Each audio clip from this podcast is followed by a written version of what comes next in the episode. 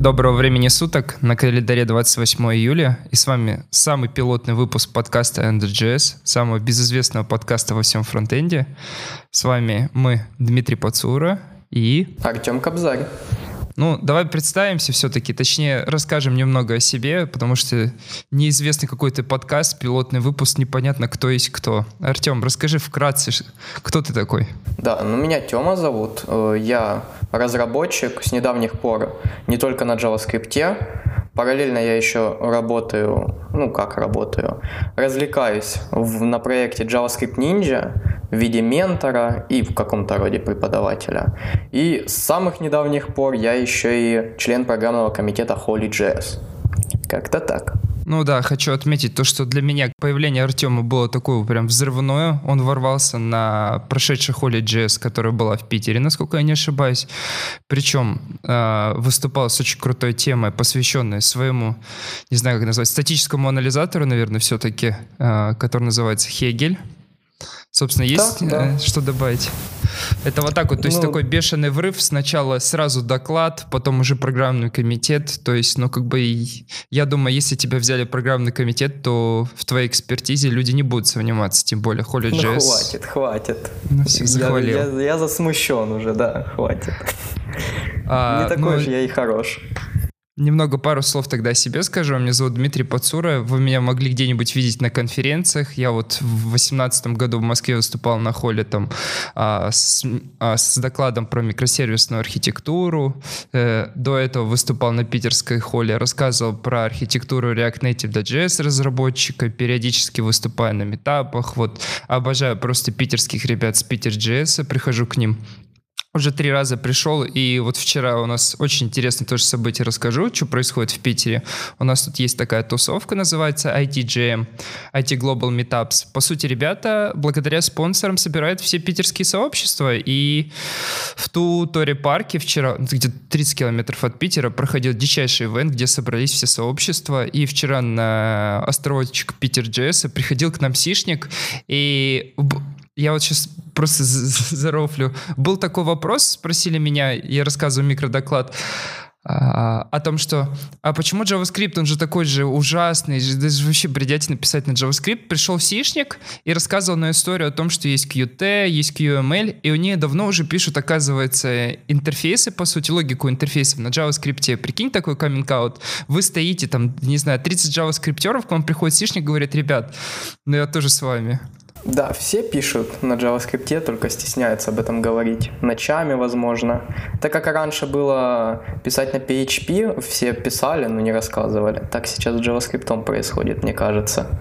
Кстати, есть такой еще эффект, наверное, в технологиях, когда получается, всякие HR-специалисты, кто-то, вот этот маркетинговый булшит, когда говорят о том, что там писать на Angular уже не так модно, как типа на React, или там на Native Script уже неинтересно, потому что есть React Native, или там Flutter ну, вымер, то люди начинают, кстати, даже, даже стесняться. Я вот не раз наблюдал, это, это, очень забавно, типа, когда ты пишешь условно на чуть-чуть устаревшей технологии, но ее так форсит, что, грубо говоря, ты как перлист в 2019 году, который смотрит на мир как-то под другим углом. Собственно, первая новость очень интересная. Тут э, вышел JavaScript-движок от Facebook, специализированный э, для того, чтобы исполнять э, код под React Native. Ну давай, Артем, задавай мне вопрос, я тебе а расскажу. Зачем нам еще один движок? А, Facebook, э, у них огроменное приложение, там бандл, наверное, так как на React Native мы пишем JavaScript код, по сути, на JavaScript, бандл огроменный. Этот код нужно исполнять. И есть такая большущая метрика, называется DTI, Time to Direct. То есть, когда ты открываешь свое мобильное приложение, написанное на React Native, самое главное, чтобы оно открылось у тебя моментально быстро, чтобы ты начал уже с ним взаимодействовать. Какая проблема есть у... у какая, какую проблему они решали? А, так как под iOS невозможно использовать, это сразу такой оф топик невозможно использовать э, любой движок, кроме JavaScript Core, то есть Apple объяснила и запретила использовать любые движки, движки, кроме JavaScript Core, то у них было пространство для того, чтобы сделать что-нибудь под Android. И что они сделали? Я сейчас попробую рассказать обычный график исполнения типа JavaScript кода. Ну вот JavaScript движок что он сделает? Он слексирует, пропарсит этот JavaScript код, получит AST дерево. Из AST дерева он превратит в свой байт-код для того, чтобы э, получить какое-то пространство для оптимизации. Своим байт-кодом намного проще работать. Кто не знает, байт-код это немного высокоуровневый, чем ассемблер, но это не JavaScript. И уже с, благодаря этому байт-коду он будет генерировать, собственно, джитовый код. Допустим, у JavaScript Core есть три джита. А, это baseline-овский джит, который всегда отрабатывает с байт-кода. Есть DFG, Data Flow Graph JIT, и есть FTL, Faster Than Light JIT. И вот, так как у нас три этапа, такие как парсинг, AST дерево, байткод, оптимизация байткода выполняется по сути в рантайме, ребята из Facebook что сделали? Они не придумали нечто новое, они взяли так же, как и в Java у нас. Кто не знает, Java по сути компилируемый язык, и у него отдельная виртуальная машина. Есть javac, это компилятор, который компилирует Java файлы в байткод файлы. Эти байткод файлы, по сути, соединяются в jar, и мы отдаем этот jar какому-нибудь конечному потребителю. Этот jar файл исполняется уже на виртуальной машине Java, которая стоит там, Java HotSpot, или как она называется, забываю все время. И они сделают точно такой же идея. То есть мы компилируем байткод JavaScript на этапе компиляции, а уже в рантайме у конечного пользователя исполняется только байткод. То есть внутри APK у нас лежит только байткод. Благодаря этому они уменьшили и размер бандла, так это теперь не простой JavaScript, это по сути байткод. Также они уменьшили метрику TTI. И очень отличительную а, особенностью этого движка является то, что они выкинули JIT. Там нету джита. А, вчера вот я пытался объяснить на своем импровизированном докладе, почему не нужен джит. Как они, получается, если они JIT выключили, у нас получается, что, ну, э, компилится JS в наше вот low-level-ное представление, в какой-то байт-код. И поскольку JIT внутри самого вот Гермеса, я так понял, нет, э, он, получается, внутри устройства, и устройство исполняет сам байт-код, то есть у него есть специализированная виртуальная машина. Или мы непосредственно уже в представление для конкретной платформы компилимся, то есть в определенный target. Нет, как это нативного происходит? кода для target-а нету, но он исполняет, получается, байт-код. Вообще JIT, если рассматривать, это технология исполнения, это технология оптимизации. У нас есть две. Ahead of time — это для обычных компиляторов, вот для C. И есть JIT. То есть JIT — это технология оптимизации кода. Я немного поясню, как, как это работает. Компи... Виртуальная машина решает, какая ветка условий. Вот давайте возьмем простейший if, допустим. If a равно равно 5, как какой-то код, и else какой-то другой код. Что происходит? Самый простейший пример джита. А, виртуальная машина решает о том, что ветка первая, которая а равно 5 является позитивной, она оптимизирует ее, потому что она знает, что а равно 5, а в ветке else она вставляет не настоящий ваш код, а по сути вызов функции, которая что сделает? Она вернется и перекомпилит еще раз.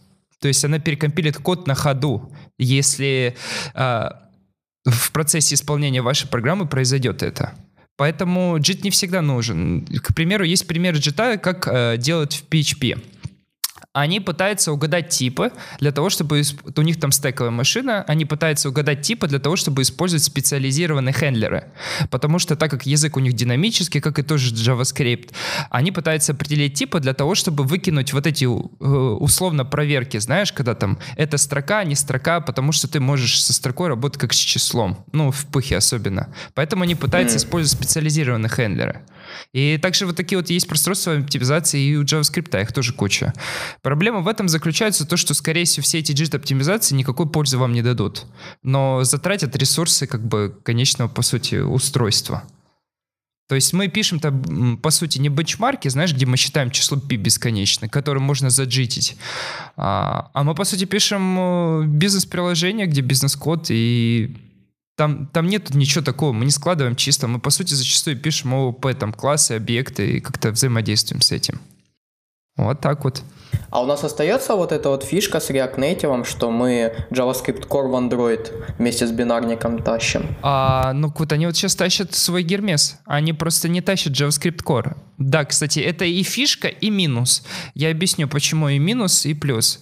Во-первых, э, команда Facebook немного забила на поддержку JavaScript Core. Они вначале что сделали? Они взяли JavaScript Core, у него были всякие там тулинг для билда его на баше, они форкнули, сделали репозиторий, переписали его на баг. Баг — это специальная утилита для билда. Ни разу не видел его нигде, кроме Facebook. По сути, фейсбуковское творение, они его только используют. И они его немного перестали поддерживать. И чтобы его поддерживать, ну ты понимаешь, ну, ну, нужны тоже какие-то затраты, нужно, чтобы это все компилилось, разные версии, чтобы это проверялось, а, с включенным джитом, без включенного джита. А, это как и фишка была, то, что у них был JavaScript Core, так и минус, потому что некоторые люди ругались о том, что React Native долгое время не поддерживал 64-битную платформу, и причиной этому являлась, насколько я помню, тот же самый JavaScript Core, потому что никто его не хотел обновить, но в последнее время Facebook что-то у них изменилось, и они просто повернулись к комьюнити лицом и просто начали, отдали какие-то вещи из React Native э, комьюнити, чтобы дорабатывал. Даже CLI, прикинь, с большого проекта React Native они отдали SLI комьюнити. Это просто невероятное что-то. Также они отдали на поддержку JavaScript Core множество всяких вещей из ядра. Так что я не знаю, как тут двояко. На самом деле тут штука в том, что Facebook много чего отдает на open source. Тот же Flow, он в большинстве своем жил за, за счет комьюнити в основном. Или разработчиков-энтузиастов из Facebook. Ну, со Flow, конечно, там очень тяжелая такая история, непонятно, что они будут дальше... Ну, они будут по-любому дальше разрабатывать, потому что у них уже огроменная кодовая база с Flow имеется, и вряд ли они будут переводить на TypeScript. Ну, это, наверное, такой самый холивар. Я Тебе что больше нравится, Flow или TypeScript? Мне Гегель нравится. Ну, мне да, просто кажется... Больше всего Flow. Ну, наверное, все-таки, я не знаю, может, Flow где-то и выиграет в чем-то, но, к сожалению, у нас какую тенденцию я вижу, когда я на холле не раз там в бофах а, пытается спросить, кто что использует, а, программистов найти, которые используют Flow, практически невозможно. Ну, то есть Facebook, мне кажется, эту гонку уже проиграл с TypeScript, и Flow все меньше и меньше. К примеру, на на последней моей работе до этой uh, у нас был большой проект, и, насколько я знаю, ребята собираются переписывать uh, отказываться от Flow, потому что поддерживать его ну, очень сложно. Моя история с Flow заключалась в том, что он просто отжирал у меня по 100% ЦПУ. У моего э, соработника, или как назвать, коллеги, он отжирал по 8 гиг оперативной памяти. И он, ну, у, меня, у меня всегда было тут 16 или 32 гига оперативной памяти, поэтому не жаловался. Но на больших проектах у нас творилось нечто странное. Дима, а знаешь, что может быть лучше, чем старый джит, но чуть хуже, чем отсутствие джита? Не знаю, расскажи. Соптимизированный байт-код в джите. Э, недавно внутри WebKit и внутри, собственно, JavaScript Core э, возникла необходимость поменять э, не, это самое представление байт-кода внутри JavaScriptCore. В чем суть? Они захотели, чтобы их байт-код работал, э, точнее хранился в памяти рантайма меньше. То есть его можно было кэшировать непосредственно на диске. Э, зачем это возникло? Как это? Источники умалчивают. Но они взяли и полностью переделали структуру и то, как работает байткод внутри JavaScript Core. Что, собственно, поменялось? Ну, первое, что они сделали, это создали таблицу метаданных которой раньше не было. То есть если раньше внутри JavaScript Core байткода вы ссылались на какую-то операцию, допустим, ADD, и вы ссылались непосредственно не на операцию, а на адрес внутри памяти, где она хранится, то сейчас будет ссылаться на таблицу метаданных, то есть на ID метадата, который будет ссылаться на эту операцию, что помогает уже нам брать и хранить вот, вот эти операции, их метаданные, э, ну то есть сама таблица хранится в рантайме, а код может э, с оптимизированной храниться уже в кэше на диске. Вот, второе, что они сделали, э, это поменяли формат операции. Ну, собственно, если мы отказываемся от вот этого формата с адресами, когда мы ссылаемся на адрес операции, э, нам теперь нужно как-то понимать, где находится эта операция вот этой таблицы метаданных. И, собственно, добавляется 4 байта под метадата ID. Э, то есть переменная наша вот планка памяти, которая резервируется под операцию, под ее все нужды и э, регистры, добавляется еще и 4 байта метаданных. Э, из-за этого получается маленький overhead, из-за того, что мы больше ссылаемся не на данные, в нашем код, э, код ветвлении нам приходится делать следующее. Ссылаться непосредственно не на саму операцию, а на регистры этой операции, потому что, ну, опять-таки, все у нас хранится в, метадан... Э, в таблице метаданных. Э, что по итогу получили? То есть, вот по итогу того, как они преобразовали формат операций, по итогу, как они создали вот эту отдельную сущность в виде таблицы метаданных, а, они заявляют, тут вот красивая график, я думаю, все у нас ссылки будут в шоу-ноутах, а, они заявляют, вот они проверили сайты apple.com, reddit.com, facebook.com и gmail.com, что на 50% снизилось потребление памяти. Вот, что, собственно, у Apple.com с 6 мегабайт упало до э, 2,4, у Reddit.com с 30 мегабайт, почти 30 мегабайт упало до 15, э, у Facebook с 30 с чем-то упало до э, до скольки тут? Видно до 17 с чем-то. Ну в общем э, память потребляется меньше но в результате того, что у нас получаются вот эти дополнительные затраты на операцию в адресах, мы получаем такую штуку, как падение перформанса на 10%. Ну, то есть они тут пишут 10%, возможно, в каких-то кейсах будет хуже. Более того, как заявляет вот э, WebKit, на webkit.org, что теперь они еще из-за того, что переписали всю вот инфраструктуру этого байткода и все то, как он внутри реализован, они еще получают type safety. То есть раньше, э, и это забавно, они хранили операции, ну то есть изначально, которые загружались в адреса, в виде JSON, где именем было, собственно, имя операции, э, и был этот поле length, которое обозначало, какое количество байт должна занимать операция.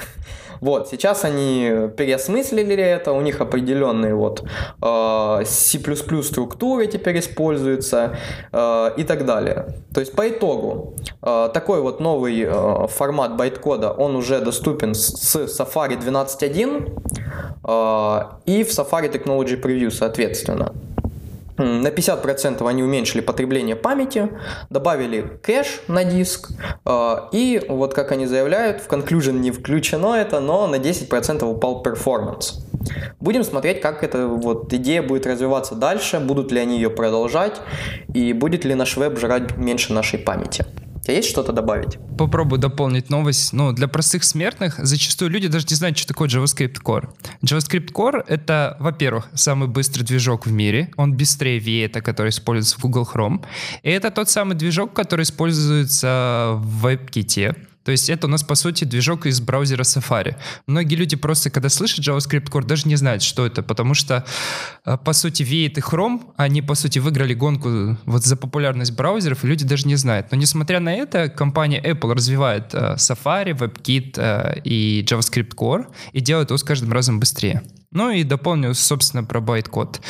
А, вообще, байткод, вот если бы представить для обычного человека, вы если не представляете, что это, как его хранить, представьте то, что у вас, э, вот простейшие инструкции представим. Вам нужно сложить два числа. Что вы делаете? Вы загруж... Э, первая инструкция это будет загрузить какое-то там число в регистр, ну типа подобие на СМИ я вам приведу. Вторая это второе число загрузить. Третье это будет команда сложить эти три числа. И четвертое это, допустим, инструкция red, чтобы вернуть в э, фрейм функции. Где тут пространство про оптимизацию, вот это вот именно хранение, про которое говорил Артем? Ну, каждая строчка вот этой операции, по сути, содержит несколько полей. Допустим, айдишник, который операция, у нас, допустим, на 255 команд. А, вторая это какой-то левый оперант, правый оперант и так далее. И вот размер вот этой вот структуры, которая отражается в оперативной памяти для каждой строчки, можно уменьшать, можно реорганизовывать. Это вот такая самая сложная архитектурная задача, когда у вас уже много чего написано, сесть и придумать что-то новое, где можно это оптимизировать. Собственно, у меня все, наверное, по этой новости. Переходим дальше. А, достаточно интересная еще новость. Вот когда я рассказывал про Гермес, что, что может быть, могло выйти еще интересно на неделе? А по сути, в ту неделю, когда вышел Гермес, вышел еще один JavaScript-движок. То есть прям астрологи объявляли на той неделе неделю JavaScript-движков. И, но чем интересен этот движок? Первое — это автором его создателя. Это Белар Фабрис. Это, кто не знает, это такой уникальный, просто невероятный, я бы сказал, а, французский программист. Ну, родился он во Франции. По сути, он написал QEM, ну, то есть является автором QEM, является автором Tennessee Compiler, является автором FFmpeg. Если вы не знаете, что такое FFmpeg, обязательно прогуглите. Это просто невероятная тулза слэш большой фреймворк, 6 отдельных библиотек, который позволяет, по сути, декодировать и кодировать видео. И этот человек, который вот это вот все создал, он сел и вдвоем вместе с каким-то соавтором, я, к сожалению, не знаю его имени, написали JavaScript-движок на сях. То есть просто два человека почти сели на носях написали. Но какой уровень, то есть владение программированием, знанием сосредоточен в этих двух людях, мне просто даже недоступен. Как бы оценить, насколько это нужно, сколько лет нужно программировать, чтобы так хорошо здесь сесть и написать просто с нуля. А какая суть этого движка? Ну, в том плане, что если с Гермесом еще более-менее понятно, какую задачу решал Facebook, то зачем нам еще один э, движок, который, ну, просто движок на сях? Слушай, вот это всегда вот очень интересный вопрос. Во-первых, а, Давай начнем со среды применения. Вот есть, к примеру, Nginx, это веб-сервер, и они тоже пилят свой JavaScript-движок с недавнего времени, потому что не захотели брать V8. И у них есть какие-то свои особенности, которые они пытаются как бы трактовать, что да, они не могут брать. Типа они хотят написать маленький, о том, что он мало места занимал, выкинуть какие-то оптимизации, возможно, JIT, еще что-то. Также и создатели QuickJS, все ли написали. По сути, мне кажется, это такой а, очень хороший пример. Ну вот именно QuickJS, embedded движка, который ты можешь взять, он состоит, э, по сути, наверное, скомпилен в один файл, то есть не скомпилен, а собран в один файл, то есть он поставляется как один сишный файл размером 190 килобайт. Mm насколько я знаю. То есть ты просто взял сишный файл и спокойно его заинклюдил, и у тебя там есть какой-то паблик API, и ты можешь в своей сишной программе использовать JavaScript.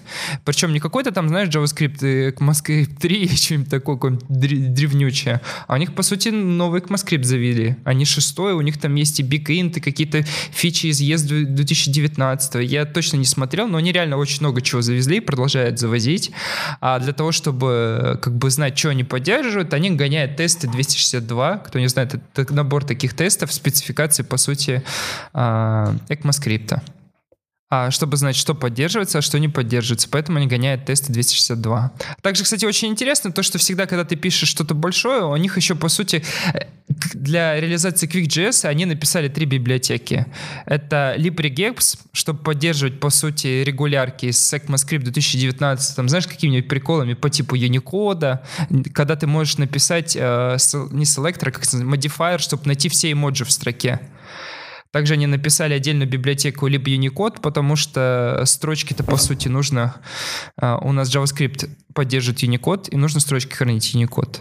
То есть они написали отдельную библиотеку либо Unicode, а насколько я знаю, в том же самом Ермесе они используют uh, UTF-16 строчки, причем из плюсовые.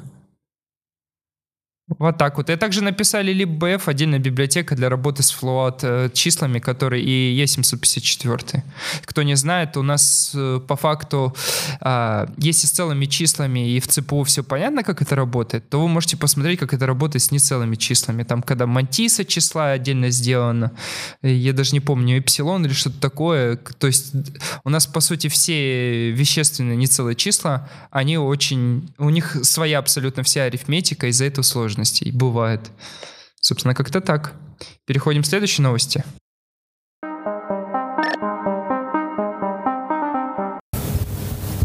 Да.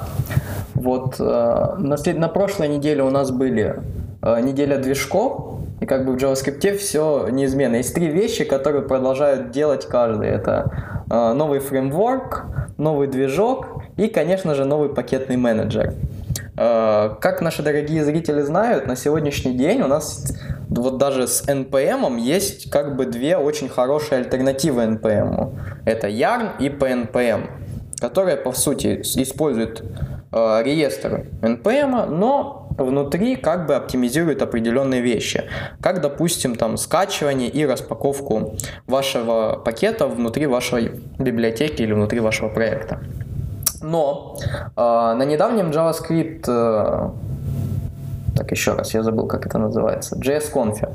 Да, на недавнем JS-конфе у нас получилась следующая вещь, что в течение всей конференции нам представили два новых пакетных менеджера. Собственно, начнем по порядку. И первым у нас будет не особо интересный, как по мне. Я сейчас объясню почему. Энтропик. А, какая аргументация возникновения энтропика? Состоит она в том, что пам-пам, комп- американская компания пытается заработать денег. Какой ужас! А, то есть получается, что NPM из-за того, что он централизован, ему нужно как- как-то оплачивать его хост э, этой централизованного реестра пакетов, и, соответственно, ему нужны деньги. А поскольку ему нужны деньги, он не будет любить пользователей, а будет любить инвесторов. Вот такая вот замечательная аргументация. И поэтому нам нужно децентрализированный пакетный менеджер, который будет хранить все не в одном месте, и поэтому он будет э, не проприетарный и не заинтересован в зарабатывании денег денег. А, Дима, ты помнишь Бовер? А, да, Бовер это такая была тоже пакетный менеджер, но не для ноды, а по сути для фронтенда, написанный компанией Twitter. И он уже очень много времени как деприкейтит, по сути. Но кто-то его еще использует. Я даже вижу иногда то, что в некоторых зависимостях до, до сих пор сохранились файлики для него. То есть не package.json, а рядом с package.json лежит bower.json. Я тебе больше скажу, в таком замечательном проекте, как PureScript, который, по сути, диалект Haskell, который транспилируется в JavaScript, там до сих пор используется Bower. И все пакеты для PureScript будут ставиться через Bower. Почему я вспомнил Bower, собственно? Это был тоже в определенном смысле э, распределенный пакетный менеджер, который не имел централизованного реестра, а лазил, по сути, по GitHub и скачивал вам э, ваши пакеты. Вот. Э, поэтому, ну, существование энтропика, как по мне, спорно, потому что, ну, аргументация в стиле, о боже, какая-то компания зарабатывает деньги, поэтому у нее плохой продукт, как по мне, не особо заслуживает внимания. А ты как считаешь, Дим? Мне, нрав... мне все-таки нравится идея, мне не очень нравится, и я прям, точнее, сейчас вот перезапишу свой звук. Я очень недоволен идеей, то, что это все централизовано. К примеру, мы на работе используем тулзы прокси для того, чтобы проксировать NPM регистре. Я не буду говорить, что мы именно используем, но мы используем.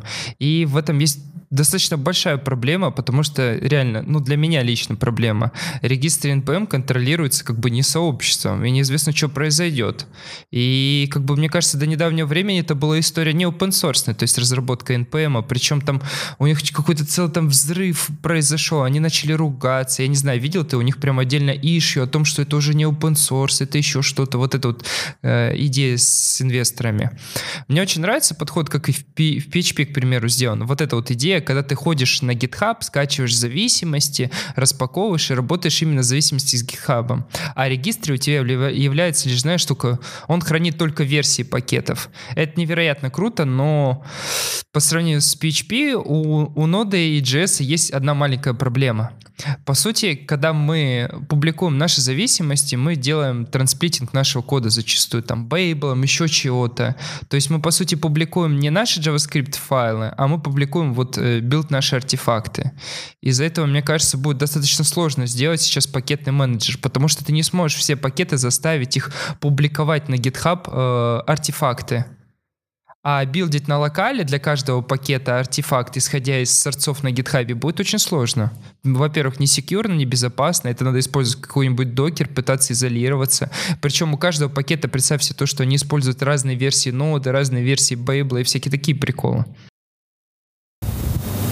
Ну и более того, NPM, он как э, единый реестр, он ставит определенные правила, в каком виде у нас представлен наш пакет.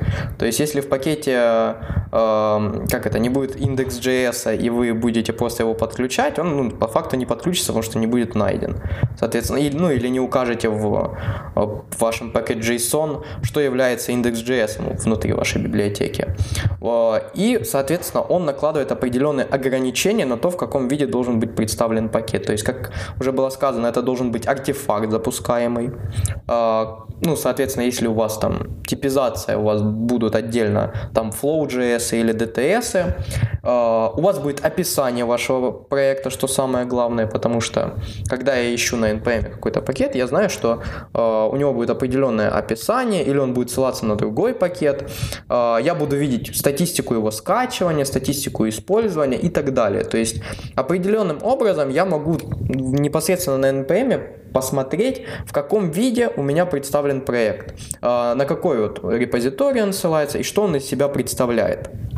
А на гитхабе же я такого не могу, ну то есть я могу посмотреть там количество звездочек, но первое, я не могу наложить вот эти вот ограничения на то, что вот собственно артефакты или в каком-то виде, то есть пост-инсталл должен быть.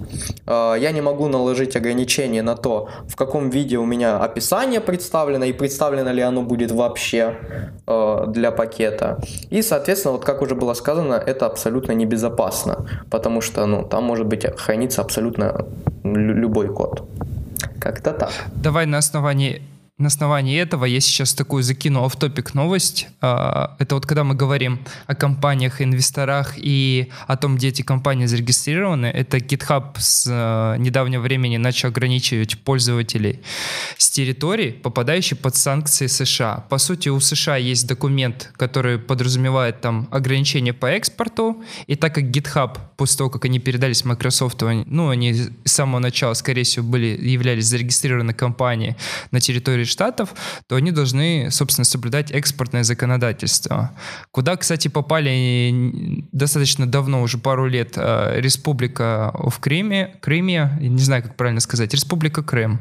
Вот, и это очень печально, потому что года два назад, когда я начал читать а, Readme в проекте Realm.js, кто не знает, Realm — это такая мобильная база, которая, по сути, подняла денег как целый стартап, по сути, open source проект, который стартап, и инвестора уже, по ходу, тогда закручивали гайки, и прям в Readme было написано перечень стран, которые не могут использовать проект. И одна из них была, собственно, как ты понимаешь, один из них был Республика Крым. Это очень печально, потому что не будем вдаваться в политику, но очень плохо, когда вот очень сильно ограничивает какой-то регион, который, по сути, и ограничивает тех людей, которые вообще не виноваты в том, что так сложилась ситуация. Я еще могу понять, почему Северная Корея попадает но понять, почему Крым попадает, это достаточно печально. И представь себе то, что в один момент вот с централизованным NPM или GitHub мы просто попадаем в такой прикол, когда даже наш, вот мы с тобой в разной стране, разные гражданины разных стран, Украины и России, но я как гражданин России представляет то, что в течение пару лет возможно такое, что Россия тоже может попасть под санкции. И тем самым, так как GitHub уважает законодательство той страны, где он находится, а он обязан его уважать и исполнять, то я могу лишиться, к примеру, GitHub, а потом и NPM, и еще чего-то. И будет очень печально. И мне кажется, из-за этого очень стоит топить из-за распределенной системы, начиная там для пакетных менеджеров, там всякие, чтобы пока GIS для PHP перенес, чтобы NPM регистре тоже куда-то перенес, Вон у Голанга, по сути же, тоже он э, распределенный, потому что он скачивает с гитхаба, какие ни посмотри. Но все равно хочется то, чтобы были какие-то альтернативы. Иначе, как ты понимаешь, попасть под блокировку за один день можно решиться очень многого. И э, с чего вот эта вся новость начала развиваться? Потому что есть такой разработчик э, Анатолий Кашин, и ему, по-моему, где-то 21 год, он пишет э, приложение GameHub, я даже не знаю, для Elementary OS, по-моему, и для Linux, по сути, обертка, которая будет э, помогать вам использовать Proton, Wine и так далее. И он там публично написал, что, простите, ребят, э, ста- написал еще статус проекта, простите, ребят, я не знаю, что делать, типа, скорее всего, будет э, другое зеркало и будет другой instance гита, потому что его просто взяли и заблокировали. И, и самое ужасное является в этом то, что его заблокировали, и саппорт не дает возможности ему скачать. То есть его заблокировали в один день, просто изменив, по идее, публичную оферту. То есть ты попадаешь вот как, как перед фактом. Просыпаешься с утра, подходишь к компьютеру, чтобы посмотреть, сколько у тебя звездочек на GitHub, а вместо звездочек ты получаешь то, что извини, брат, мы тебя заблокировали. Пишешь в саппорт, дайте мне доступ, хотя просто склонировать мои репозитории. А они тебе говорят, нет, мы тебе не дадим доступ. Это нечто из рамок вон выходящее. Ну, лично для меня. Да, очень печально, когда политика пробирается в сферы, в которых как бы не особо ей место. Да, и я продолжу новость про пакетные менеджеры, потому что, как я уже сказал, было представлено два пакетных менеджера. А, и второй, более интересный, как по мне, это Sync. А, разрабатывают его люди непосредственно, которые имеют отношение к NPM, которые разрабатывают NPM CLI. А, и в чем его суть? То есть э, про энтропик там конкретики было очень мало, а вот про sync было очень много интересного сказанного. Как, например, то есть они пытаются, это будет непосредственно завязано на npm реестр, то есть э, пакета у нас не будет отдельного распределенного реестра, но э, меняется суть того, как у нас используют э, наши пакеты скачанные, как скачиваются пакеты, э, вот этот вот пакетный менеджер. Э, для начала, ну то есть если вы посмотрите на то, что происходит, когда ваш, э, вы делаете npm install или npm install конкретный dependency, э, то у вас будет очень много интересных вещей. Будь то нахождение локальных э, зависимостей, то есть, возможно, у вас уже есть эта зависимость, зачем ее качать откуда-то. Если нет, нужно определенные метаданные скачать с реестра. Потом, конечно же, взять, поменять ваш package log, посмотреть, как это все, нету ли у вас конкурирующих версий внутри, скачать, э, потом его разархи... ну, как, разархивировать в плане положить его в нод модуле, то есть там, естественно, у вас будут э, input-output операции. И потом еще нужно запустить э, вот post-install скрипты, которые указываются внутри package.json. Э, и проблемы в этом следующее, что это очень долго, и, соответственно, ярный PNPM, они делают определенные оптимизации на каждом из этих шагов. Но Think, он пошел немножко дальше. Э, первое, что они сделали, это э, нод модули больше у вас не представляют являются физически. То есть нод модули у вас хранятся в рантайме. У них есть вот такое виртуальное представление нод модулей, а, которое ну, вот, эмулирует то, что вы обращаетесь к нод модулям. А, далее у вас э, убирается вот эта вот дубликация пакетов э, за счет того, что считается хэш каждого из пакета. И вот что, как по мне, очень спорно, это автоматическое вот фетчинг вашего зависимости. То есть в рантайме, пока у вас работает ваше приложение, у вас может просто взять и, и обновиться, обновиться без, ну, соответственно, без вашего ведома какая-то зависимость. Э, что, как по мне, очень и очень несекьюрно. Более того, аргументация того, что это секьюрно, строилась очень интересно. Она строилась на следующем. Электрон так делает, и у них все все хорошо, поэтому и мы так будем делать. Вот. Соответственно, из дополнительных фич внутри Sync они э, сразу же позволяют вам использовать ECMAScript модули, э, TypeScript и пам-пам JSX внезапно. То есть у вас это определенный такой рантайм вокруг ноды. Э, соответственно, у вас не будет вот, вот этой дубликации пакета за счет того, что чек суммы считается. И как-то они сделали то, что у вас вообще нет конфигурационного файла. То есть у вас виртуально представлены нод модули внутри вашего рама, они используются, они обновляются во время вашей э, работы вашего приложения у вас нет конфигурации. Как по мне, какая-то магия. Более того, как я понял, это определенный эксперимент внутри NPM. И, возможно, если этот э, эксперимент выстрелит, то в таком виде у нас будет представлен NPM. Как вы помните, уже было предложение для того, чтобы убрать нод модули в виде одного файла, э, который и NPM, а потом и Yarn перехватил. Э, и это как альтернативное видение того, как можно убрать нод модуля. Что ты думаешь по этому поводу, Дим?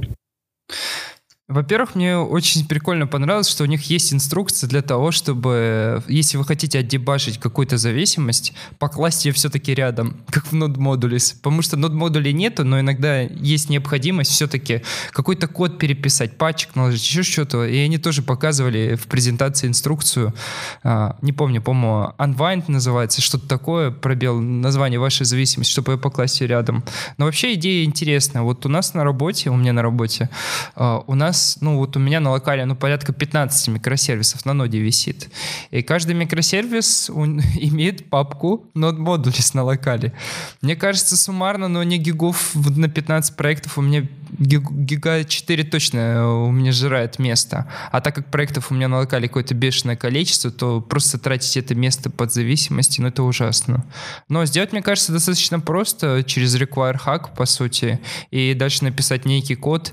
Если не была загружена зависимость, то попытаться загрузить ее с какого-то там кэша. У них же в любом случае есть кэш, где хранятся все эти нод-модули, скорее всего. Вряд ли они будут их выкачивать. То есть у них есть глобальная папка нод-модули закэширована, которая для них.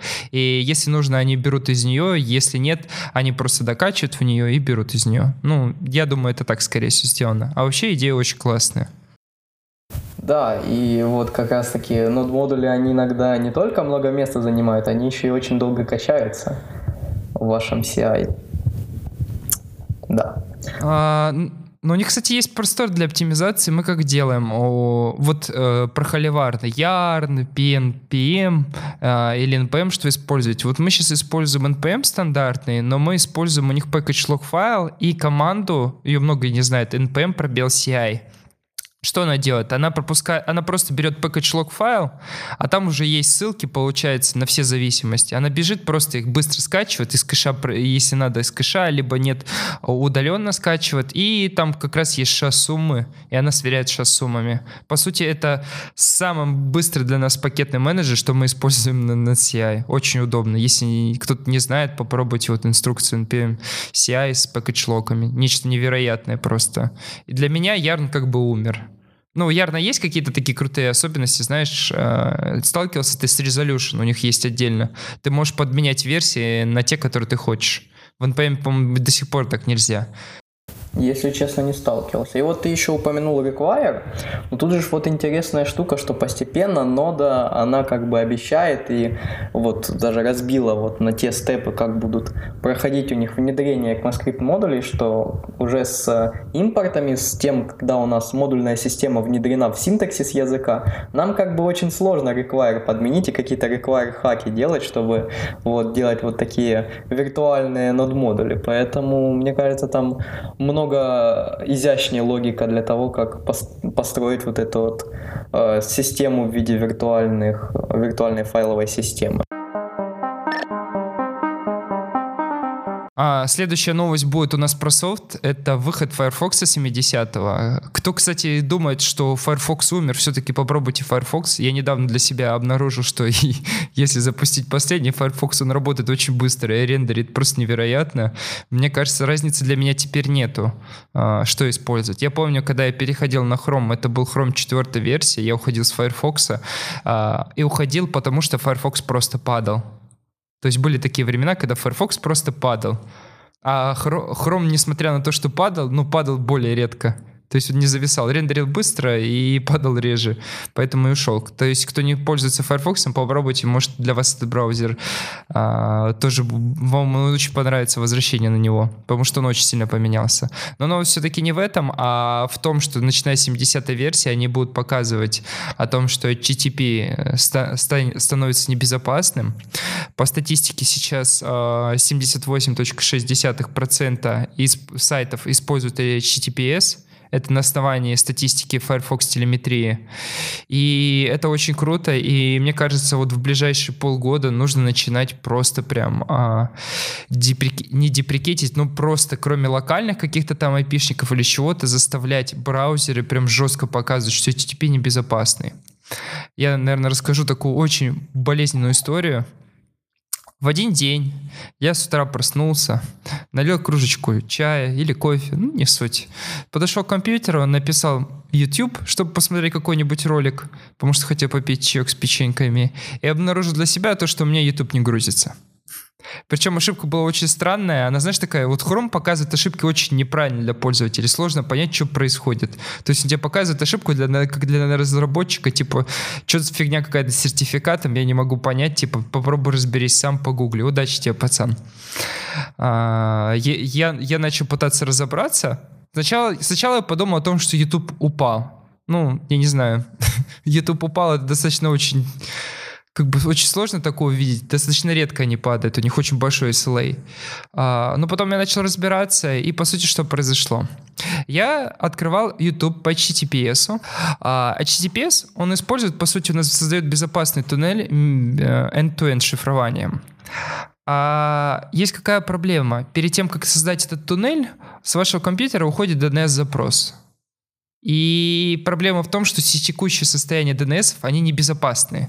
То есть, причем их можно просто взять, перехватить этот пакет, он не шифрованный, и подменить э, результат. Что сделал мой, собственно, э, провайдер. Он просто взял и заменил айпишник. Я, я не смог понять сначала даже, как это так происходит. Прикинь, я YouTube смотрю, а айпишник не ютубовский. Я такой, что потом? То есть я пингую отдельно в, в КМД и понимаю то, что айпишник не ютубовский. Я долго не мог понять, что вообще происходит. Я открыл этот айпишник и обнаружил для себя то, что там висит отдельно веб-сервер, который показывает заглушку о том, что у меня включен некий родительский контроль. Как ты понимаешь, в 24 свои года, я, наверное, мне не интересно включать родительский контроль для самого себя. Я пошел в личный кабинет и обнаружил, что там этой галки нет. Передаю привет представителям провайдера Дома.ру. Я, я позвонил в саппорт, они мне сказали то, что все окей, типа, знаешь, братан, просто перезагрузи роутера. Как, как обычно, собственно, делает э, саппорт у провайдера. Они просят тебя выключить э, твой роутер на минуты 3-4-5 для того, чтобы у них просто проэкспарилась сессия на access switch ах. И потом ты, когда еще раз стартанешь, скорее всего, access switch у тебя не будут такие правила маршрутизации тебе подкидывать. А активное оборудование вот на крыше, оно вряд ли может как-то вмешаться в эту работу. То есть все-таки включить и выключить это техника для нахождения ошибок, а не просто отстаньте и сделайте Да, вот это. это просто, знаешь, если не знаешь, что делать, просто попроси пользователя включить и выключить. Сессия проэкспарится, возможно, это будет работать. Окей, это заработало. Прошло пару дней, опять проблема. Потом опять в саппорт. Через неделю опять в саппорт. На пятой итерации, когда я начал писать в саппорт, я начал писать прямо о том, что если ты не понимаешь, кто находится в саппорте, перекинь эту проблему вышестоящему руководству. И ты не поверишь, что происходило. У меня в диалоге с операторами операторы менялись просто. Написано там, Артем начал э, рассматривать, э, ознакомливаться с чатом, Сейчас он ознакомится с чатом и скажет, что вам делать. Потом оператор сменился. Привет, Никита, типа. Сейчас оператор знакомится и так далее. Спустя 6 операторов я уже побежал, нашел твиттер компании. Люблю компании, у которых есть твиттер, куда можно написать.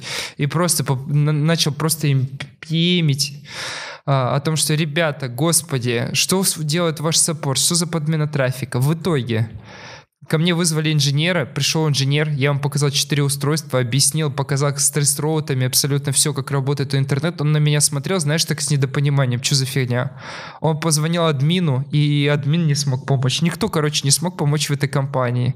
И знаешь, какое решение они предложили мне?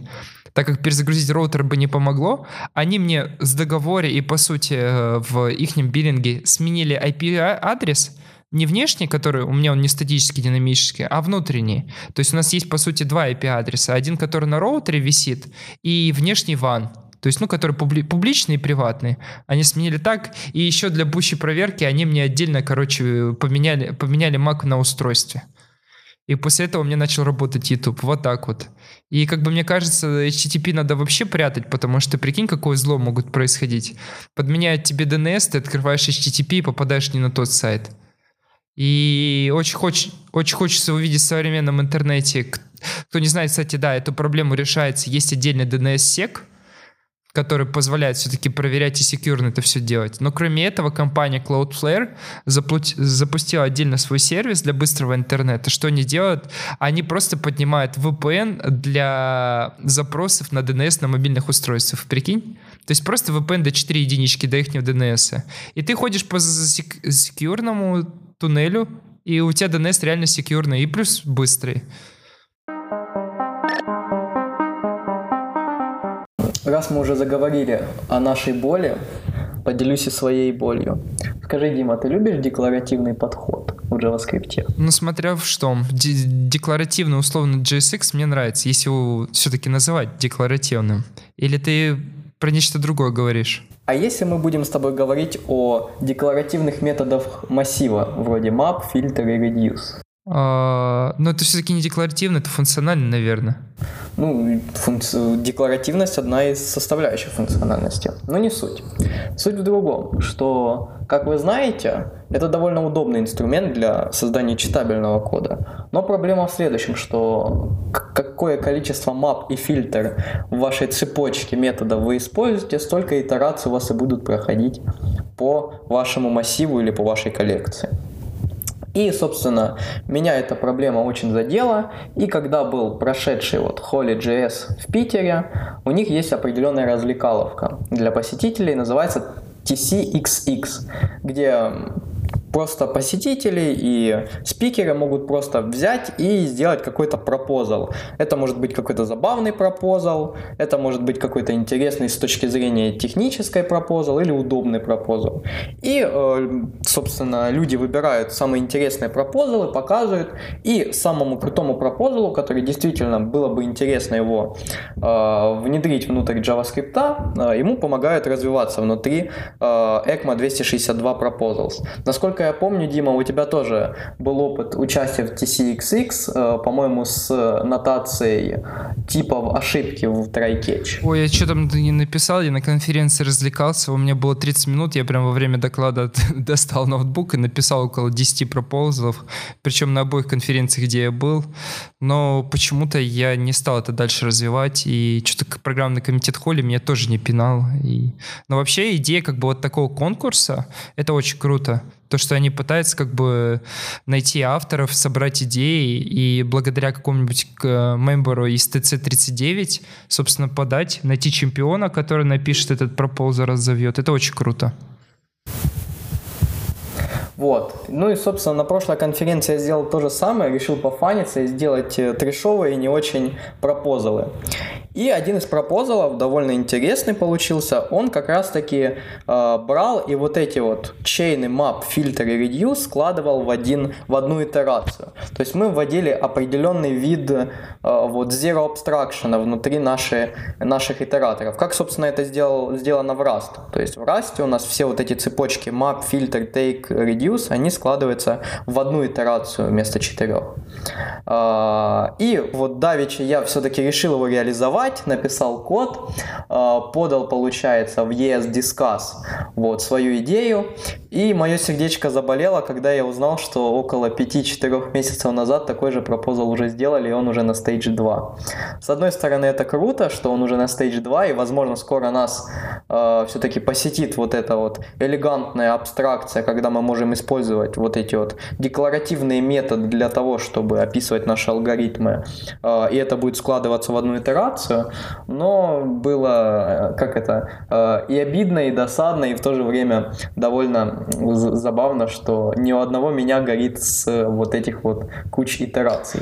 Слушай, причем это же можно будет заполифилить в рантайме, я же правильно понимаю, скорее всего? Или все-таки нет? Там будут какую-то обертку не делать в текущем пропоусале? Или это будет прям реально скрыто от пользователя, вот эта вся магия оптимизации? А, нет, э, она, ну, по крайней мере, в моей реализации было так, что это все можно заполифилить. То есть я, собственно, так и делал. Я взял, описал вот lazy итераторы, добавил их там через прототип в JS, и все, как бы у нас внутри э, array уже есть lazy итераторы, по факту, которые ты можешь вот складывать все в одну. То есть это, естественно, полифилится, полифилится довольно просто. А, единственное, что вот э, может быть интересного более для этого, что, ну, опять-таки, это доступно не только массивам, это доступно всем объектам, которые реализовывают вот этот вот протокол итератор iterable. А, то есть, если мы говорим про объекты, которым тоже мы, когда юзаем spread, там как бы тоже под полой есть определенный вид iterable. Или мы, вы просто сделали генератор, который что-то бросает бесконечный, то вы на этом генераторе можете то же самое сделать вот фильтр. То есть, по факту, мы как бы вот такую вот маленькую абстракцию, как стримы, что-то вроде стримов, э, тянем уже внутрь языка. То есть у нас есть бесконечный какой-то генератор, который какие-то данные кидает, и у нас есть методы там фильтр, э, map, которые берут и просто постепенно вот этот поток данных преобразовывают, и все это проходит в одну итерацию, как в потоке. Вот. А, но, а, соответственно, да, и это полифилится.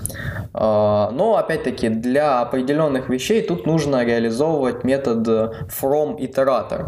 То есть, если у вас какая-то кастомная коллекция, в которой есть итератор, вам нужно показать вот правило, которое будет брать ваш итератор и преобразовывать в изначальную коллекцию. То есть, для массива это делается очень просто. Мы берем какой-то итератор и юзаем спред на, внутри квадратных скобок, чтобы создать по факту вот массив. А, и да, опять-таки повторюсь, это все полифилится очень просто. Раз мы уже заговорили про developer experience и про вот такую удобную абстракцию, можно упомянуть какой-то инструмент для разработчиков, как, например, а, редактор кода Oni Vim. А, кто не знает, есть такой мужчина Брайан Фелпс, который очень любит Vim. Настолько, что он сделал определенную э, модификацию Vim, базируясь на э, том, что есть в NeoVim, и в виде GUI. То есть у нас будет красивый, современный Vim, э, но со всеми прелестями Vim, то есть со всей функциональностью, со всем вот этим э, языком, который нам предоставляет Vim.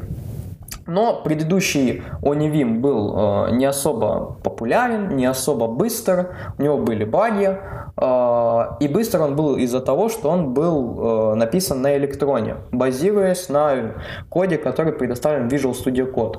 Это было сделано не зря, для того, чтобы у нас была совместимость вот этого нового редактора и существующих экстеншенов для Visual Studio Code. И в новой версии OniVim 2 Брайан Фелп сделал следующее.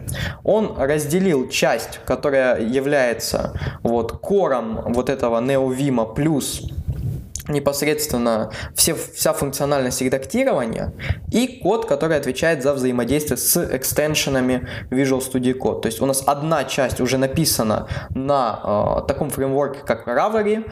Э, это native фреймворк для ReasonML. То есть мы, по сути, берем... Кто не знает, ReasonML — это диалект Окамуа, который используется внутри Facebook и очень пропагандируется. Особенно очень интересно выглядит э, Reason React как продукт. Вот. Э, и мы получаем, что мы имеем определенную native платформу, которая быстра, которая не лагает, которая непосредственно взаимодействует с вашей системой, и отдельную часть, которая помогает нам внедрять в наш Vim редактор Visual Studio Extension. То есть, если вы такой же любитель Vim, как и я, э, но вам не хватает там какого-то дебага экспириенса с Vim, или вам не хватает э, каких-то экстеншенов, которые есть у вас внутри Visual Studio Code, то можно вот посмотреть на Oni Vim 2. Сейчас он еще все еще в разработке, но вот, по-моему, это последний месяц, когда там за очень дешевую цену можно взять э, подписку на этот редактор э, просто навсегда. То есть платите там, не помню, по-моему, 10 долларов, и у вас подписка на этот редактор вот прям навсегда. Э, Юлиберт такой. Э, соответственно, уже ждем. Брайан Фелпс обещал в прошлом еще месяце выкатить первый релиз, чтобы уже люди, которые подписаны на его Patreon, люди, которые уже заплатили вот эту вот изначальную цену и купили вечную подписку, потрогали. Но в прошлом месяце не особо получилось, поэтому ждем в этом месяце. Надеюсь, что все-таки к концу июля мы увидим э, хотя бы какую-то имплементацию этого замечательного редактора и этой замечательной идеи. А какие редакторы вообще используешь ты? А, ну, мне, во-первых, когда я слышу слово Vim, кто-то его говорит, что использует, я всегда спрашиваю два вопроса. Первый вопрос к тебе, Артем. Существует ли выход из Вима? Можно ли выйти? Очень много, очень много. Ну, классический все-таки двоеточие Q. Я очень долго, кстати, приходил к двоеточию Q. Да, даже когда учил Vim. Более того, я вот байку забавную расскажу. Я недавно пробовал Emacs, и я не смог выйти с Emacs. То есть это уже next level. И второй а вопрос, второй. который я задаю. Я очень ну, не раз уже пересаживал разработчиков, которые любят Vim, на продукты компании JetBrains, но с шоткатами из Vim там, по плагинам это делается. Пробовал ли ты так жить? Потому что вот реально, кто любит Vim, я им вот эту штуку показываю, они к ней привыкали и жили. Причем там есть вот insert мод, то есть у них есть поддержка этих режимов. И люди реально привыкали и писали. Просто поясню почему. Не все редакторы бывают настолько умные по умолчанию, как продукты JetBrains для того, чтобы тебе подсказывать на элементарные ошибки. Если вы пишете, только что начали писать проект, или у вас, не дай бог, боже, вот в этот момент, когда нету CI, а, никто не защищен вот таких там скриптовых э, языках от ошибок, и люди могут ошибаться, и какой-нибудь там самый простейший Vim без плагинов просто им не подсказывает, потому что это все-таки не IDE, это редактор. Да, ответ очень простой. Да, я пробовал не JetBrains, правда, пробовал э, мод в Visual Studio Code. Э, и штука в том, что как бы Vim это не только вот, вот эти режимы, это не только набор команд. Vim это еще и плагины. А, и ваш VimRC. Соответственно, есть плагины, которые ну, просто удобны в Vim. А, и ну, мне уже, как это, я долгое время писал на Visual Studio Code, прям очень долгое время. Но вот уже, наверное, как полтора года назад я пересел на Vim, и я вот ни чуточку не жалею, потому что, ну, первое, я могу прям кодить на Vim везде, я подключаюсь под SS, по SSH и кодю, мне не нужно настраивать IDE с SSH и подобные вещи. А, второе, это все-таки ну, маленькое потребление памяти, и NeoVim, он э, сейчас довольно хорош в том плане, как и Vim, кстати, 8, а, что если раньше у них отрисовка была и все остальное в один поток, и у вас очень часто все лагало, то сейчас отрисовка вынесена в отдельный поток. Более того, NeoVim, он использует э, известную JavaScript разработчику библиотеку libuv, которая используется внутри Node.js. Соответственно, и, ну, просто, я же говорю, мне он предоставляет определенный набор плагинов. А, вот тебе, к примеру, такой плагин, который, наверное, я вряд ли могу а, вот использовать внутри какого-то Vim мода в другом IDE или в другом редакторе. А, есть такой плагин Surround, который помогает нам просто взять в один там этот момент поменять просто тег. То есть ты взял просто, зашел, ну, ходишь вообще к мышке не прикасаешься, взял, поменял тег, взял, поменял кавычки, взял, поменял там или добавил кавычки вверху, э, ну, то есть э, вокруг, или добавил тег там через определенное количество вложенностей.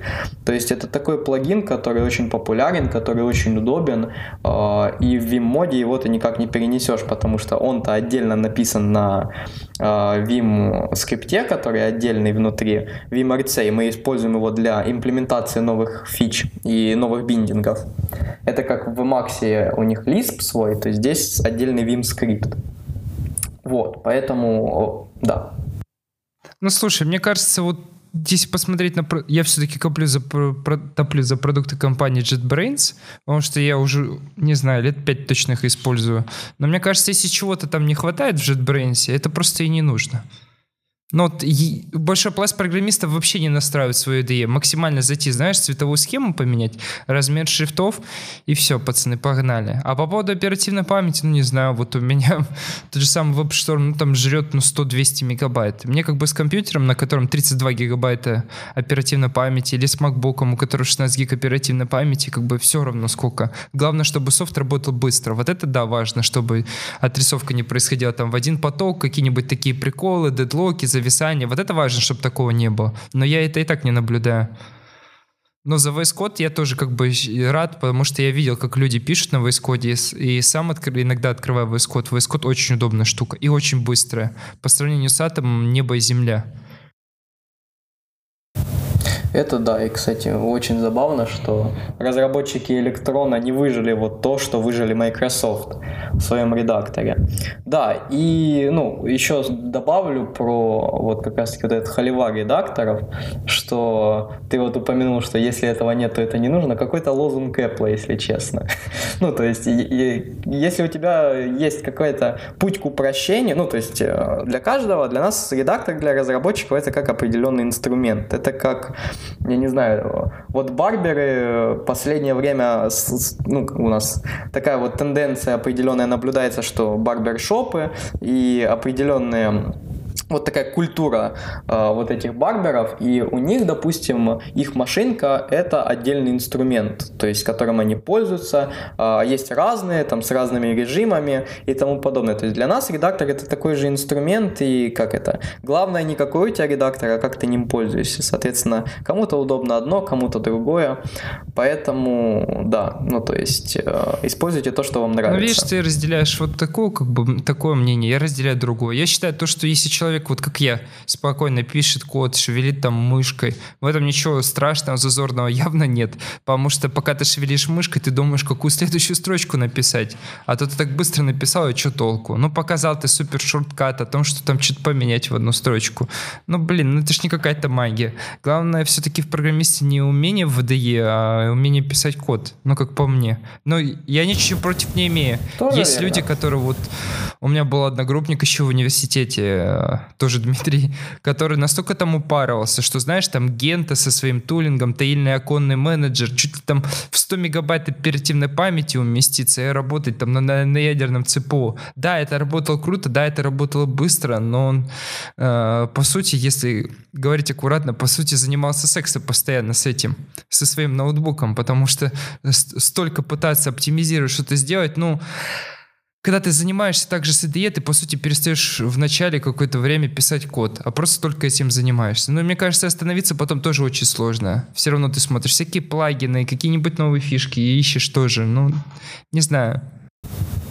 Есть такое, есть такое, да. Ну, кстати, вот чтобы посмотреть э, действительно, как Vim э, работает, вот, допустим, в лайфкодинге, советую посмотреть э, доклад Лукаша де Косты с позапрошлой холли в Москве про лямбда исчисления. Вот Лукаш, он всегда делает лайфкодинг только, и лайфкодинг в Vim. И, ну, это отдельное произведение искусства, насколько человек, вот как раз-таки он говорит и сразу реализует, то есть, как это, код, э, идея сразу превращается в код. Как-то так. Ладненько. Обсудим, наверное, с тобой конференции, прошедшие и, и будущее. А, например, я на прошлой неделе был на... Ну, не сказать это, что это прям конференция, это был метап, комьюнити метап, который называется Big JS Summit. Вот. Суть метапа очень интересная.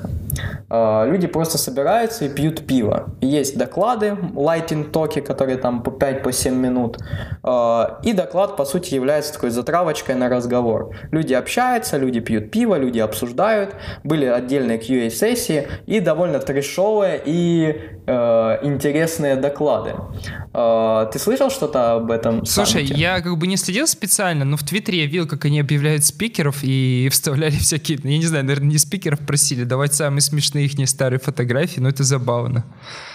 Но к сожалению, я туда не смог поехать, и, насколько знаю, даже они видео никакое не записывали.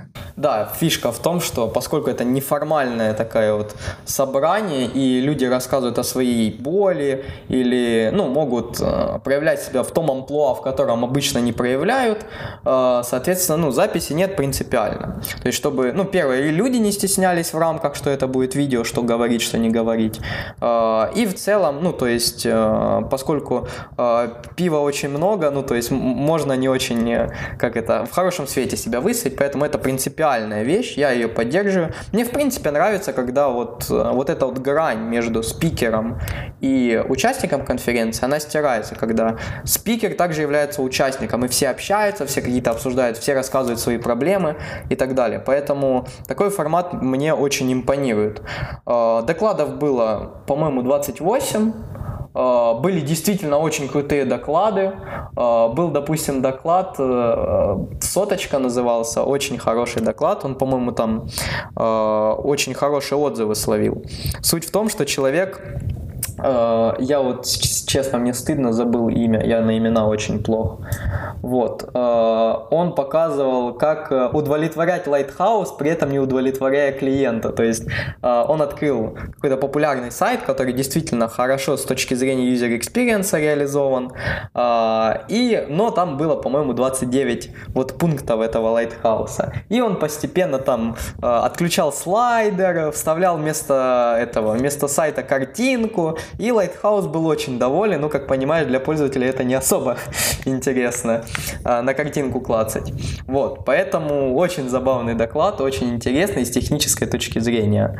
А, также были доклады, когда рассказывали о том, почему быть спикером плохо, были доклады о том, почему аниме очень мотивирует. Ну, короче, были разные доклады разного уровня трешовости, разного уровня техничности доклада, но при этом, как по мне, в принципе, саммит очень удался. Спасибо организаторам, что они делают, продолжают делать вот такие вот неформальные, интересные ивенты, которые помогают, ну, не только обнести какую-то информацию в комьюнити, а и, в принципе, вот, э, делать определенное самовыражение для всех представителей этого комьюнити. А, ну, очень круто то, что они много собрали популярных и вообще личностей, которые занимаются вокруг фронтенда крутятся. Это тот же самый Андрей Мелехов, Вадим Макеев, э, Дмитрий Махнев, Сережа Рубанов. Это очень круто, то, что люди приехали и как бы в неформальной беседе, по сути, пообщались. А на твоем опыте тебе удалось, как спикеру на такой конференции, чтобы люди подходили к тебе и вот прям реально что-то спрашивали? Зачастую вот на конференциях, сколько я не бывал спикером, вот есть такая проблема, люди боятся подойти.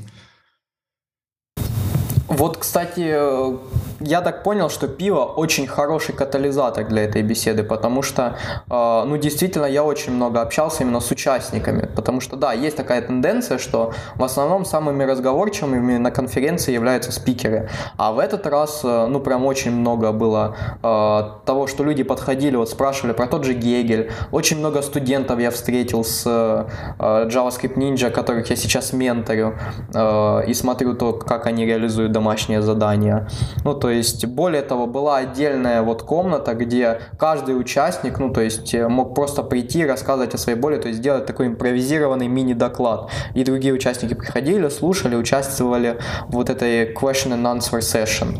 То есть, э, мне кажется, что, наверное, все-таки Big.js в своем вот формате, пиво там неотъемлемый катализатор для вот этого вот общения, и когда люди могут просто подходить и задавать вопросы, которые их действительно волнуют. Это реально круто. Ну, теперь перейдем к ближайшим конференциям. Ну, я, наверное, начну. А, ребята, мои любимые, любимые ребятишки, которые организуют Питер JS Meetup, все-таки смогли, смогли. Они организуют Питер JS Conf, прям настоящую конференцию. Будет проходить, естественно, в Санкт-Петербурге на площадке Ткачи, где не так давно тоже проходили и Дартап, и, ну, в начале года, и проходил Web Standards Day в Питере, то есть ну, такое большое пространство достаточно. И участие в конференции бесплатно. Поэтому, если вы будете 7 сентября в Санкт-Петербурге, то обязательно, обязательно приходите. Собственно, я еще не знаю, там, наверное, уже начали они, открыли они, получается, как сказать это даже, при, при, прием заявок. Ладно, чуть-чуть перезапишу. Обязательно приходите в да, обязательно приходите в качестве участника, а если вы докладчик, то присыл, присылайте CFP, там есть отдельная форма на сайте, присылайте вашу заявку. Собственно, сейчас они открыли сайт, там всего лишь три доклада. Кстати, один из, из выступающих буду я. А, ну, как-то так. Хм, звучит неплохо, надо что-то прийти рассказать про криптографию интересного. Uh, да, и еще из ближайших конференций это TechTrain. Uh, это, конечно, вот определенный такой uh, гигант из всех представленных у Джугуру конференций, который по факту не зациклен на какой-то конкретной технологии, а говорит о разработке в целом. В этот раз э, будут просто э, невероятные спикеры. Э, ты вообще смотрел, какие а, будут спикеры? Во-первых, э, там будет Джон Ромеро. Мне вот это очень интересно. Ну, ну как, дань старичку стоит отдать, потому что он, по сути, гейм-дизайнер, еще и программист, разработчик и классического Дума, который самый первый по первый Дума, наверное, первых там двух частей или каких там. То есть там выходили еще одноименные Думы, только вот в те года. Еще интересно будет это Ричард Столман с его GNU, по сути, комьюнити. И, кстати, очень крутой топик вышел на Хабре, посвящен Ричарду Столману того, что э, искали ему квартиру, обычную квартиру, где будет роутер, э, где не будет на нем какой-то там прошивки очень странной, типа о том, что им возможность подключиться по э, RJ45 обычному кабелю. И, э, то есть, люди могли оставить заявку на то, чтобы у них там пару дней пожил Ричард Столман. Это очень забавно было. Да, да, кстати. Э, ну, то есть он там принципиально сказал, что не хочет быть в отеле, э, и вот хочет именно у кого-то из фанатов пожить, и прям искали ему квартиру. Очень интересно. Более того, насколько мне известно, он после тиктрейна еще поедет в МГУ давать определенную, определенную лекцию студентам. И очень интересна еще политика вот, денежная у тиктрейна в том плане, что а, у вас есть разные градации билетов, и вот, допустим, для участников, которым э, меньше 22 включительно, э, и которые покупают билет самостоятельно, будет скидка пам-пам 80%. Это да, очень круто то, что Джак, ну вообще, наверное, Джак Ру, ну, не знаю, сколько, с год, наверное, да, или с полгода, они как начали менять ценовую политику для того, чтобы конференции становились доступными.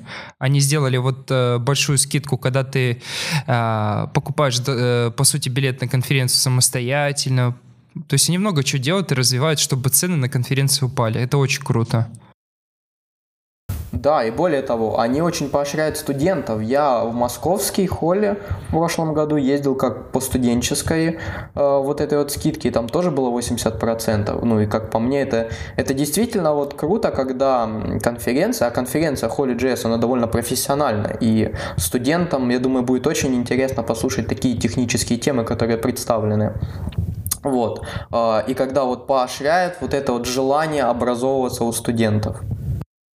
Но еще все-таки хочется дополнить, кто будет на техтрейне, там будет, э, во-первых, можно в качестве как, как бы суперспикер, там будет суперспикер, но по моему мнению это Виталий Фридман, но у него искусство ораторства просто 10 из 10. Он рассказывает неинтересная для меня тема, потому что я все это знаю, зачастую все, что он рассказывал. То есть это такой, знаешь, типа как вступление, введение в технологию, вот такой вот уровень. Но послушать его очень круто. Особенно, когда он кидает конфетки в зал. Это вообще самое, самое да, топовое. рассказывает, как банан есть. Еще там будет очень интересный тоже популярная личность, это Олег Бартунов, э, по сути, разработчик Postgres, а, а также, получается, совладелец Postgres Professional. Он интересен тут на этой конференции не то, что там он опять будет рассказывать про, там, про новости, что появилось в Postgres, там, Postgres 12 в этюдах, вот такие вот темы. А круто то, что он очень открытый человек. Если вы используете Postgres, у вас есть какие-то проблемы или вы хотите проконсультироваться, вы, скорее всего, сможете, я прям уверен, сможете его прям вытащить, вырвать и поговорить с ним. А еще очень часто на конференциях прям, а, если есть возможность, возможность сделать квартирник, он тоже остается, пытается отвечать на все вопросы. Если квартирник, то идет в квартирник. То есть прям такой популяризатор Postgres самый настоящий. Ну и также будут, э, вот если мы говорим более близкие для JavaScript комьюнити людей, это Николай Рыжиков из Health Samurai, который э, очень пропагандирует Clojure и Clojure Script э, и, в принципе, функциональный подход. И мой дорогой товарищ и друг Рома Дворнов, который будет рассказывать про свои новые open source проекты. И ты, кстати, слышал о Discovery? Да, о он же, насколько... Погоди, там Discover.js, он несколько пар подпроектов внутри, что ли, было. То есть он, по-моему, сначала на холле объявил о том, что делает тузу для работы с JSON, а не так давно он еще, по-моему, на Хабре написал топик о том, что прям будет отдельное расширение, насколько я понял, о том, что будет не только JSON показывать, а там всякие фишки, там типа с селектором, скопирование отдельных частей JSON. Да, да, поэтому э, и вот он будет рассказывать о своих э, новых идеях, о том, как в принципе, что такое open source и как, как, как с этим open source вообще э, разбираться. Как-то так. И очень еще отдельная такая конференция на платной основе будет проходить в Краснодаре, называется Краснодар DevCon 2019. Достаточно интересное название, будет проходить 24-25 августа, собственно, два дня. Если вы все-таки в Краснодаре, то, наверное, на локальной тусовке стоит сходить. То есть из интересных мне там спикеров там будет а, Алексей Охременко. Он тоже очень круто а, рассказывает доклады и очень приятно его слушать. Он вот рассказывал на холле про фатальный недостаток Node.js, а, когда он рассказывал про ноды, про вот эти а, стак-трейсы из асинховейтов. Это он очень круто рассказывал. То есть, ну, ссылочки на все конференции мы оставим, обязательно ознакомьтесь. Спасибо, что нас слушали это время. Э, с вами был Дмитрий и... Артем. Обязательно где-то будет ссылочка, попадайте на сайт underjs.ru, там будет э, все ссыл... ссылка на все ссылки и все ссылки, а также там будет возможность прокомментировать или послать нам какую-то там идею, новость э, для следующих подкастов. И поклацать на котик. С вами был Under.js, самый безызвестный подкаст во всем фронтенде. И с самыми безызвестными ведущими. Пока-пока.